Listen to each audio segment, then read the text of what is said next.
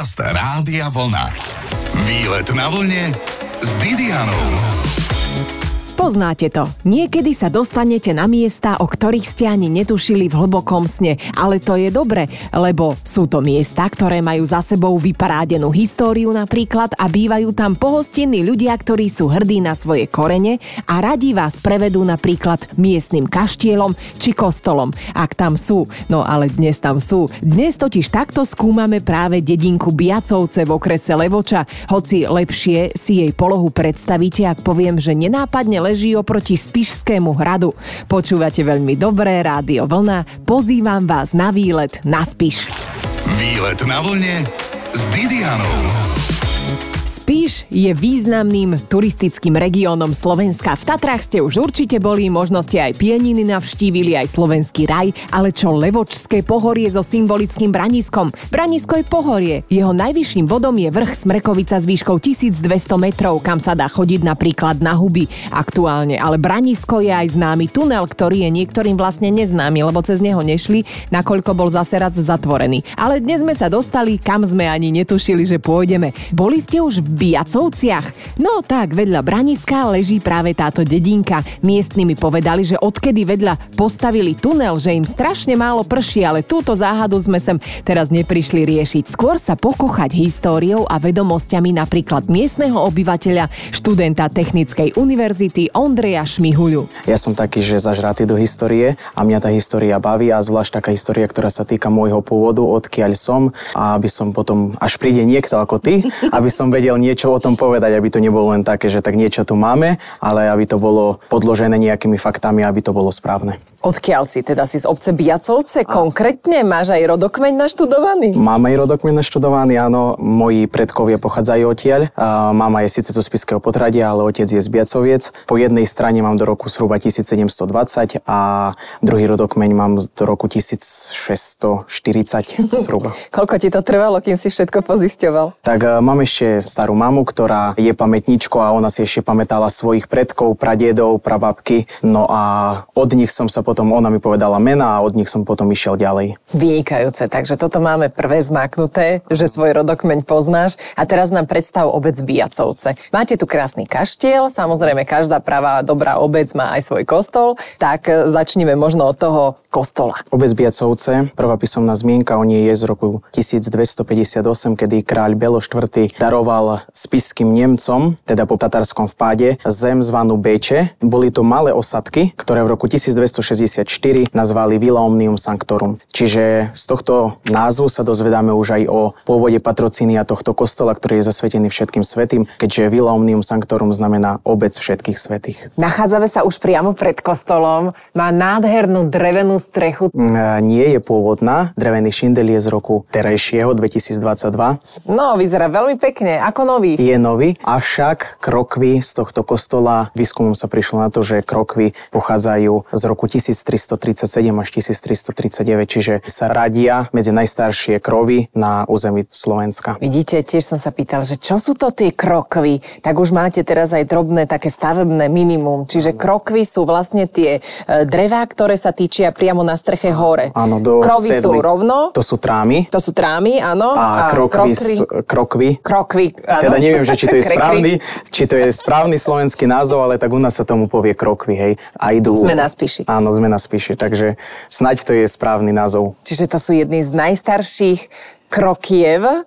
Áno. Ešte si aj dobre zaskloňujme Myslím toto si, slovo. že nie sú jedni z najstarších, ale sú najstarší na, na území Slovenska. Treba veci pomenovať správnym spôsobom, čiže sú najstaršie a stojíme pod nimi a stále držia človeče, čo je úplne fantastické. Dobre, tak poďme viac k tomu kostolu ešte. Najprv teda naši predkovia postavili presbyterium, ktoré bolo postavené 50. a 60. rokov 13. storočia 1250 a 60. Táto svetiňa bola postavená v románskom slohu rohu, avšak už vidno aj gotické prvky, napríklad východné okno, ktoré je gotické, alebo pastoforium. Poďme si ho pozrieť, to Áno. východné okno. Na východe majú východné okno. Južné a východné, ktoré je otočené smerom na východ. Samozrejme vedľa kostola je cintorín, takže nekričíme zbytočne, len tížko obdivujeme. Úzke vysoké okno, zakončené kružbou a vidno, že je gotické, lebo je s tým špicatým oblúkom. Ďalším gotickým prvkom svetine je kryžová klemba, ktorá sa nachádza vnútri kostola. Tu vidíme románsky štýl. Románsky štýl, áno, toto je vchod do kostola. Pôvodný. Pôvodný, áno. Momentálne, aby ste si to vedeli predstaviť, milé poslucháčske združenie, tak je, prosto vyzerá to ako okno, ktoré je zamurované. Je zamurované. A vedľa e, tiež je niečo, čo vyzerá ako paroch, ale strašne dlhý, ale áno. to je asi pôvodná je to, Je, áno, je to pôvodná maľba, je to vymaľba kostola, sú to fresky, hej. Možno sú aj po celej vonkajšej strane, to nevieme, ale naznačené sú niekde, hej, že, že malo by sa tu niečo nachádzať vo forme fresiek stredovekých. Zostaňte na vlne, o chvíľku preskúmame vnútro tohto ranogotického kostola v Biacovciach. Dozviete sa napríklad, koľkokrát zvoní umierači k mužom a koľkokrát ženám. Netvrdím, že to potrebujeme vedieť, ale prečo to nevedieť ako nebiacovčan? Počúvate výlet na vlne s Didianou. Nie každý veriaci je šťastný, že kostol, do ktorého rád chodí, nájdu turisti a zrazu ho húfne začnú navštevovať. Ale nemyslím si, že do Biacoviec teraz začnú húfne chodiť masy, lebo majú kostol s bohatou historickou hodnotou. Ale určite niekto príde, však počúvate výlet na vlne, ktorý je práve z Biacoviec. Mojím sprievodcom je Ondrej, ktorý o kostole vie všetko. Nachádzame sa vo vnútri a obdivujeme ho.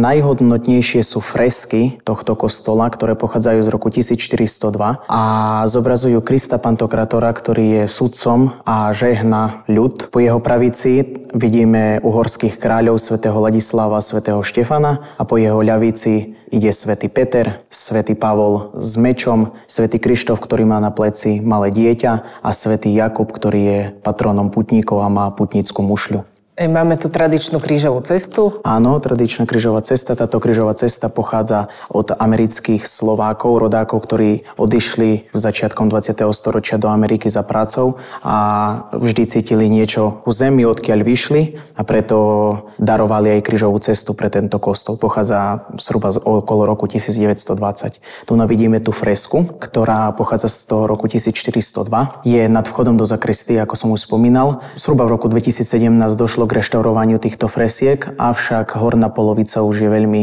znehodnotená a vidno už len, že vraj som sa dočítal od historikov, 50 rokov tu pôsobil farár Jan Vensko, ktorý sa zaujímal o históriu aj tohto okolia, aj okolia Spiského hradu. Vlastne on aj reštauroval tieto fresky a tam vidíme už len pozostatok, to je obraz narodenia pána, tam je pána Maria a Ježiško, ktorý je v jasličkách, za ním je vôľa osol. Ako musím povedať, že je to pekne zreštaurované, že nie je to milé posluchárske združenie, ako istá pani sa rozhodla zreštaurovať pár Krista na jednom obraze, možno si pamätáte takú tú machulu, čo mu urobila. Takže toto, áno, v Bijacovciach kostol sa celkom podarilo zreštaurovať zo pár fresiek, takže áno.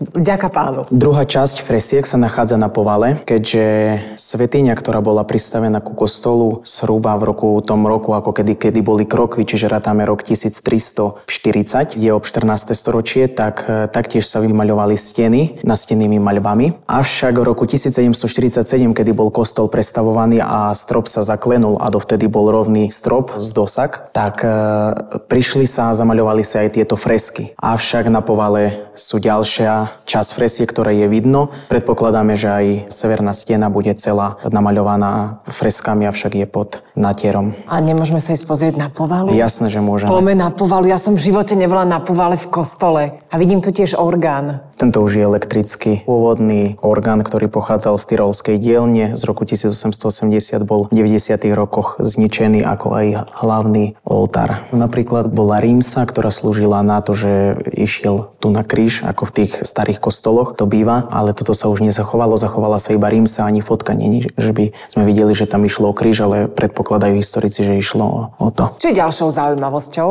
Zaujímavosťou tohto chrámu je aj socha Piety. Nie som si istý, ale socha sedem bolestnej Pany Márie, ktorá je na ľavej strane severnej steny, tak e, pochádza z dielne majstra Pavla z Levoče. Vedľa toho vidíme aj e, zachovalé barokové oltáre, zasvetené ku cti svetému Jozefovi a druhý je zasvetený ku cti Ružencovej Pany Marie. Funguje to aj Ružencové bratstvo, ktoré bolo založené 25. marca 1757, kedy mraví biacovských veriacich poklesli a grof sa rozhodol, že, že zavolá tu na rád, ktorý má na starosti Ruženec, čiže Rada Dominikánov a oni vtedy tu nás robili slávnosť a prijali aj e, členov do Ružencového bratstva. Z toho pochádzajú aj veľmi významné, máme na to pamiatku, sú to tieto oltáre, ktoré pochádzajú z tohto obdobia a plus boli darované pre kostol ešte kalich, baldachim a spolkové zastavy a tie veci, ktoré sa využívali pri procesiách, čiže lampáše a tie, také tie veci. Čo je to presne to rúžencové bratstvo? Aj to sa dozviete dnes na výlete na vlne, ak ste o tom ešte nepočuli. No možno dnes aj niektorí oprašia rúženec, ktorý im vysí na spätnom zrkadle v aute. Počúvate výlet na vlne s Didianou. Výlety sú praktická vec, prejdeš sa a hlavne sa aj niečo naučíš. Sme v stredovekom kostolíku v Biacovciach, čo je dedinka na Spiši a Ondrej nám rozpráva o miestnych unikátoch. Naposledy sme skončili pri Ružencovom bratstve, ktoré vzniklo, lebo poklesli mravy veriacich v Biacovciach. Čo to je, to Ružencové bratstvo, Ondrej? A ešte existuje to Ružencové bratstvo? Áno, Ružencové bratstvo existuje do dnešných dní, aj keď je s malými prestavkami a obdobiami, kedy nefungovalo, ale založené bolo to 25. marca marca 1757. Máme v Biacovciach 10 rúží, to znamená, každá rúža sa skladá z 20 členov a to znamená, že každý člen má sa pomodliť každý deň desiatok posvetného rúženca, ktorý mu patria. Každý je radostný, bolestný, slavnostný a svetla a každý ten ešte e, zo štyroch e, rúžencov sa delí na 5 tajomstiev. Čiže každý z členov má jedno tajomstvo, dokopy ich je 20 a každý deň, keď sa pomodlí člen tú modlitbu desiatka posvetného rúženca, tak e, splňa vlastne celá rúža sa pomodlila. Hej. Sen by mohol ísť Dan Brown písať nejaký román. Potom tu je aj socha Boského srdca Ježišovho, ktoré bolo dovezené v roku 1925 aj bolo zakúpené. So okolností išlo o zakúpenie môjho pra, pra starého otca, ktorý ho zakúpil. Asi prišiel z Ameriky, lebo bol trikrát v Amerike, trikrát sa aj vrátil. Dožil sa úctihodného veku 96 rokov. My to máme aj v rodine, nechválim sa, ale máme to v rodine. Dlhovekosť? Dlhovekosť, áno. Takže on to zakúpil a súvisí tiež s tým, že v roku 1925 bola dedina farárom Janom Venskom, ktorý tu pôsobil už, ako som spomínal, 50 rokov, tak eh, bola zasvetená boskému srdcu Ježišovmu a z toho obdobia pochádza aj eh, socha tohto boského srdca. O chvíľu to bude 100 rokov, takže by možno trebalo aj niečo na ten spôsob eh, vymyslieť nejakú akciu, keďže bude 100 ročnica od zasvetenia dediny obce boskému srdcu. Treba sa stretávať pri príjemných oslavách, Áno. nech sa ľudia vidia, nech poklávosia a tak ďalej. Tej dlhovekosti inak pred chvíľkou som jedla koláč, ktorý miesila práve babička tuto nášho respondenta. Áno, moja babička má 93 e, rokov, takže Aleš je vždy čiperná, je živá. My sa z toho tešíme veľmi. Ona nám ešte aj vypieka, vári a takou zaujímavosťou tiež je má dobrý zrak a ešte aj hačkuje, čiže také tie dečky a čipky a toto takto ona ako... Čo s tým potom robíte? Predávate turistom? Turistom, ktorí idú na, na spíš? Ani nie, no je to tak skôr, že ide o radosť, ktorú rozdáva a potešuje blízkych, e, po prípade aj ľudí, ktorí majú z dediny nejaké významné jubileum, tak potom to darúva ako dar. V soche Piety máme ešte jeden dovetok. Áno, e, socha by mala pochádzať z 15. storočia a tiež sa radí medzi najstaršie sochy Piety na území tohto Slovenska, čiže to je tiež ďalší unikát, ktorý máme v tomto kostole. V Biacovciach. Áno. S sochou Piety súvisí aj ďalšia súvislosť. Je to erb obce, ktorý vidíme tu na, pravej strane a znamená, že srdce preniknuté mečom je symbolom Matky Božej, ktorá spolu s, s hviezdami okolo... Sú to zlaté hviezdy na modrom podklade, srdce Áno. je biele, aj meč je e, zlatý a inak vyzerá to trochu ako znak Európskej únie, tie hviezdičky, ale je ich tam iba 5. Je ich 5. Hviezdy predstavujú všetkých svetých. Srdce preniknuté mečom je symbolom Matky Božej, ktorá spolu s tými hviezdami tvorí hlavné patrocínium kostola, keďže ako som spomínal, kult e, Gruže Ružencovej Pany Márie je tu veľmi živý. Je to taký náš e, unikat, že, že máme vlastne dva odpusty. Máme na patrocinium ku kostolu, ktorý je zasvetený všetkým svetým a bočný oltár, ktorý je zasvetený Ružencovej Pany Márie. Čiže máme dva odpusty. Ctíme si aj Matku Božu aj všetkých svetých. Je to krásne, že o tom toľko vieš ako mladý človek, ktorého baví história. Tu som išla obdivovať fresku e, na strope, ale zistila som, že to je pleseň. Áno. No, škoda, no. Lepšia by bola freska. Lepšia by bola. Poďme na tú poval a vy si skúste typnúť, čo hore vo veži kostola z 13. storočia žije. Aké strašidelné zvery. Viac o chvíľu na vlne. Výlet na vlne s Didianou. Sme na výlete v Biacovciach v stredovekom kostolíku, ktorý spolu s rotundou vytvárajú jedinečné zoskupenie sakrálnych stavieb. Vďaka vyvýšenej polohe je stavba viditeľná aj zďaleka napríklad zo Spišského hradu. Mojím sprievodcom je dnes Ondrej a práve ma zobral na celkom strašidelné miesto do veže.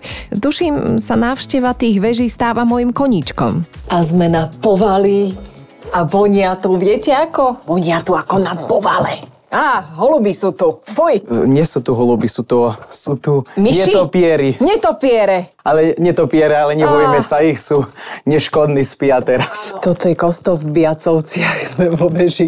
40 metrov vysoká, 27 má od, od spodu po koniec múra a teda a potom už je tam to krov, hej. Na povale sa nachádzajú veľmi cenné fresky, Ide o Ladislavovskú legendu. Cyklus Ladislavovskej legendy, tak je to. A tu si môžeme všimnúť aj tieto krokvy. Krokvy aj trámy, toto, toto všetko je z roku 1337.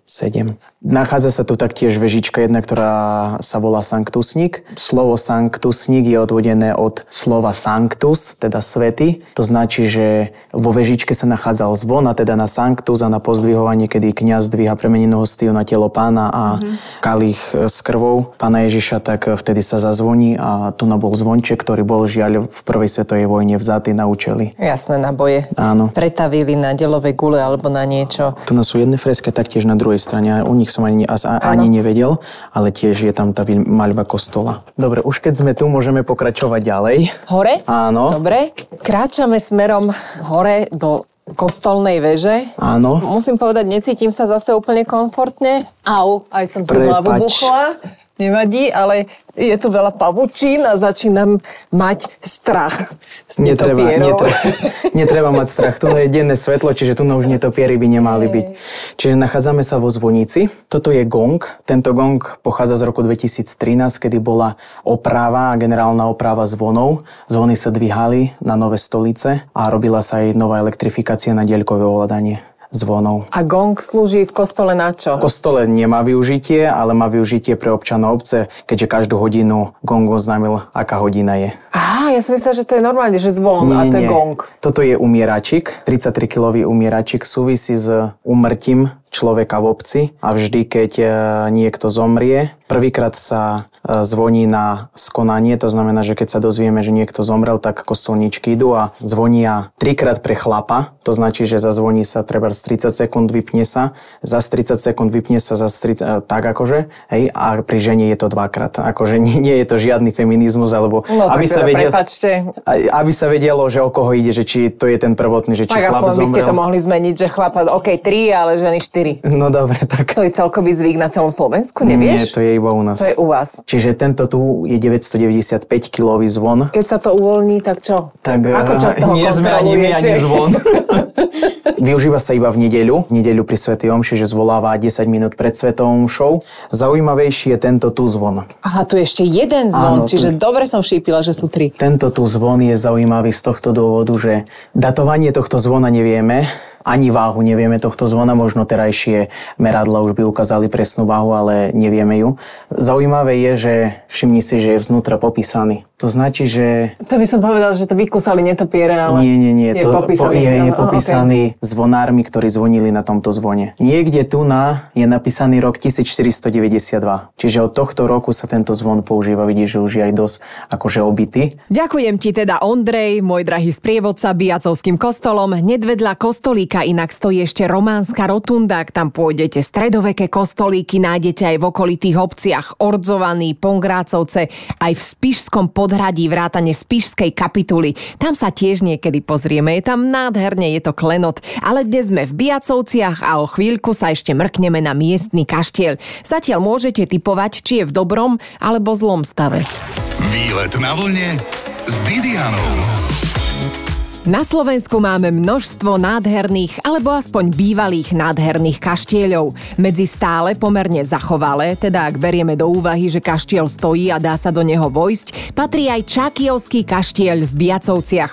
Z diaľky je skutočne malebný, pričom v parku s troma nádhernými staručkými stromami nájdete aj múzeum, síce sídli vo vedľajšej budove kaštieľa, kde voľa kedy bývali slúžky, ale aj to sa ráta. S prievodkyňou kaštieľom a jeho záhradou mi bola nežná myška. Nachádzame sa v Biacovciach, sme pri miestnom kaštieli. Miška, čo mi vieš o ňom povedať? Len tak ako pre ľudí, ktorí pôjdu okolo, že čo by mohli vedieť o tomto kaštieli. No, kaštiel bol postavený v roku 1770. Postavil ho grof Jan Nepomuk Čaky, ktorý bol orským komisárom vo Viedni a dôverníkom Marie Terezie. V kaštieli je z roku 1967 lesnícka škola, ale v súčasnosti to už je len ako elokované pracovisko lesníckej školy Prešov. Teraz je tu škola a zachovalo sa tu niečo pekné? V areáli kaštieľa je lesnícke múzeum, lesnícko-polovnícke múzeum, v ktorom je akože aj malá ukážka miestnosti, že ako to vyzeralo v kaštieli a sú tam aj nejaké nabytky zachované z toho obdobia.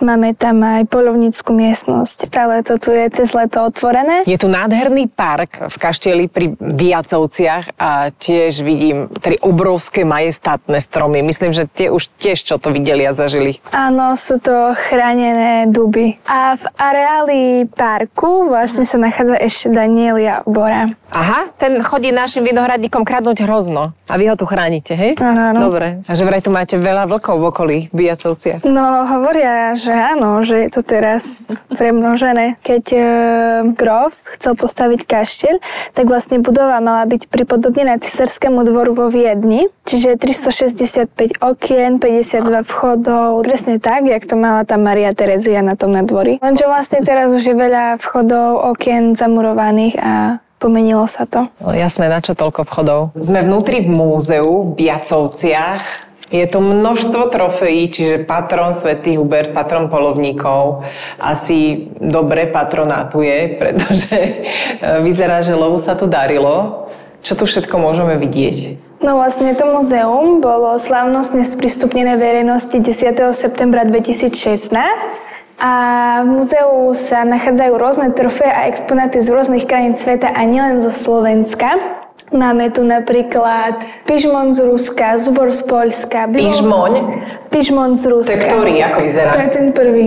Pižmoň asi e, dovolím opísať, milé posluchačské združenie.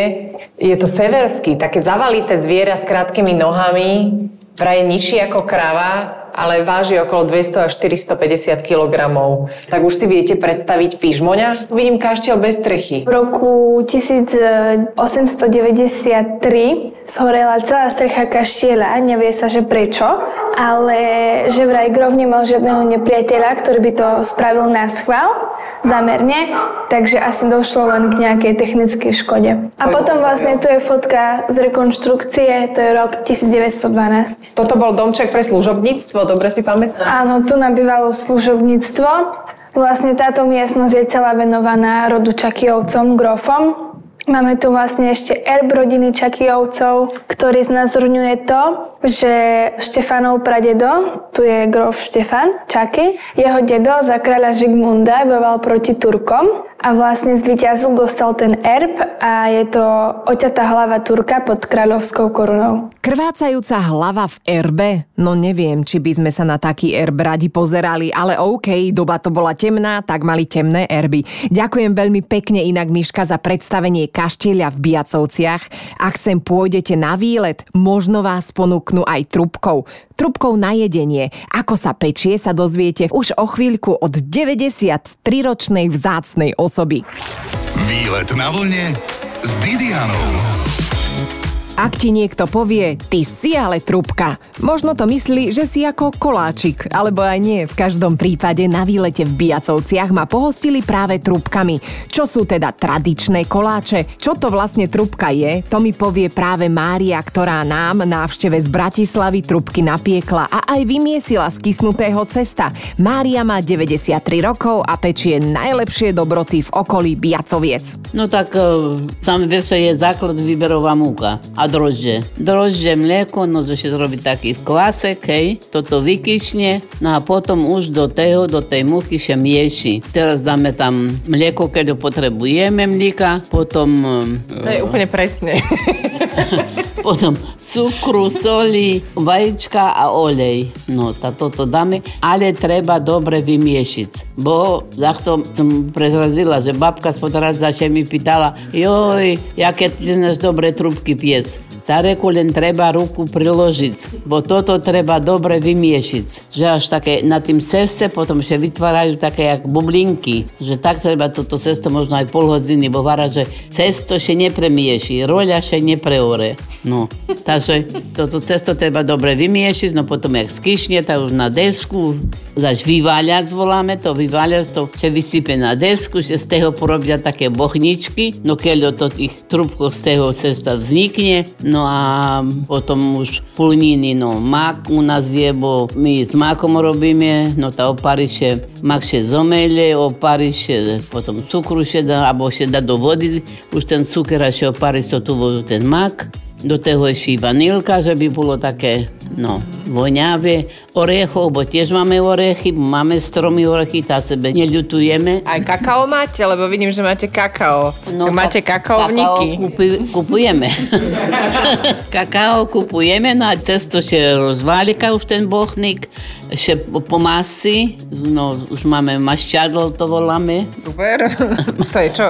No, tá toto, co še masy. Aha, okej. Hej, Pie- pierko nejaké. Pierko, hej, to máme z húšov zrobené také maščadlato.